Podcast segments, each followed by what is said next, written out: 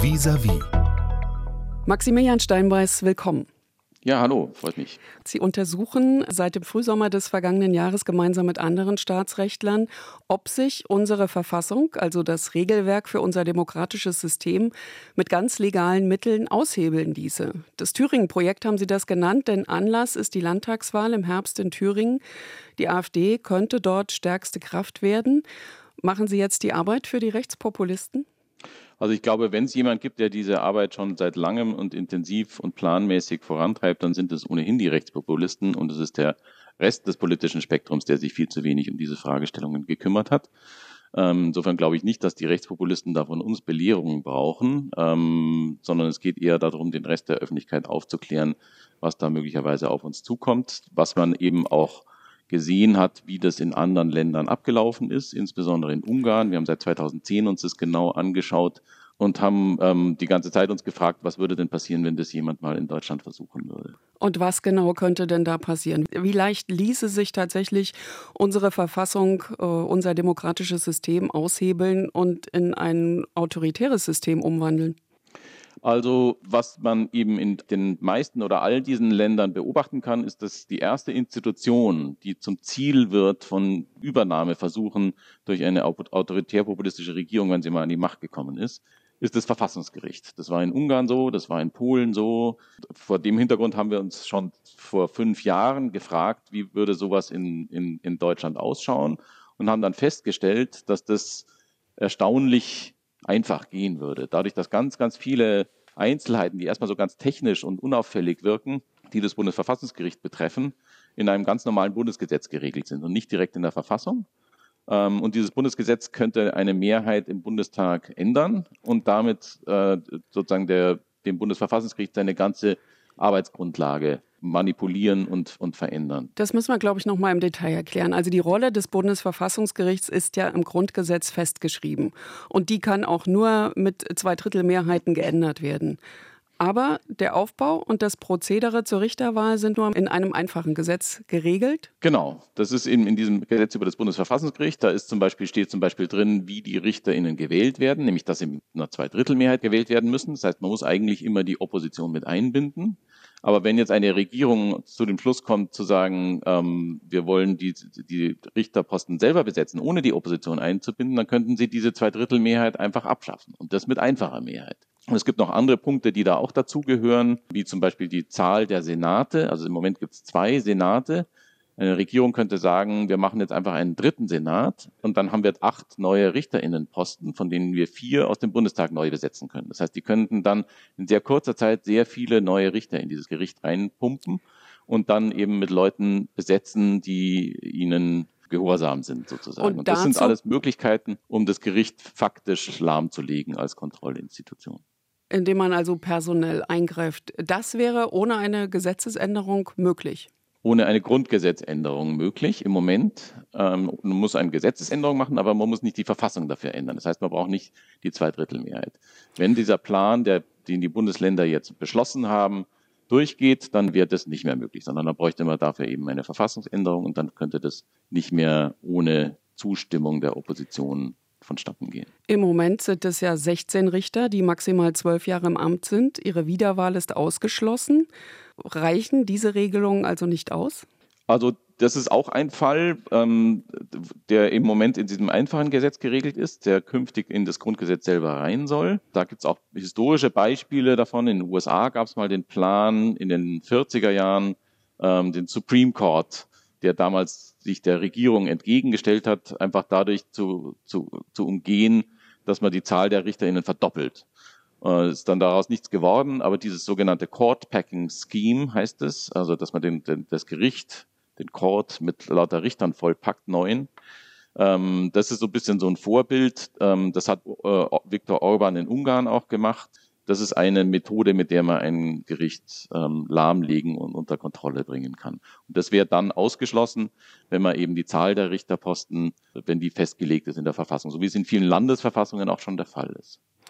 Neben dem Versuch, eigene Leute ins Bundesverfassungsgericht zu bringen, wie angreifbar wäre das Gericht denn über seine Arbeitsvorschriften?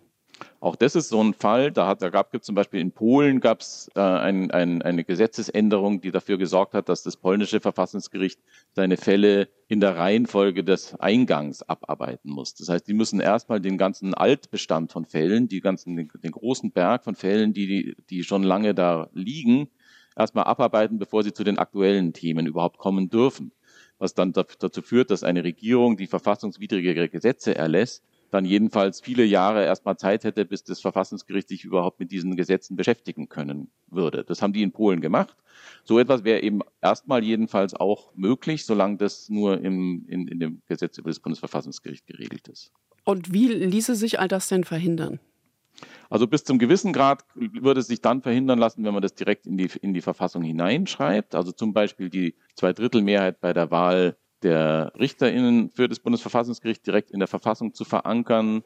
Damit hat man aber dann jeweils immer auch das Problem, dass man dann sozusagen ähm, Sperrminoritäten ermöglicht. Also mal angenommen, die AfD hätte jetzt mehr als ein Drittel im Bundestag, dann könnte sie sozusagen jede dieser Richterwahlen blockieren und sich damit erstens einen großen Einfluss erpressen und zweitens aber auch womöglich dann faktisch das Gericht irgendwann lahmlegen, wenn diese Richterposten einfach nicht besetzt werden können, weil die AfD halt einfach nicht zustimmt. Was macht Sie denn so pessimistisch, dass die AfD, äh, wenn sie denn tatsächlich die Wahlen in Thüringen gewinnen sollte, momentan führt sie ja die Umfragewerte an, dann auch eine solche Blockadehaltung einnehmen würde?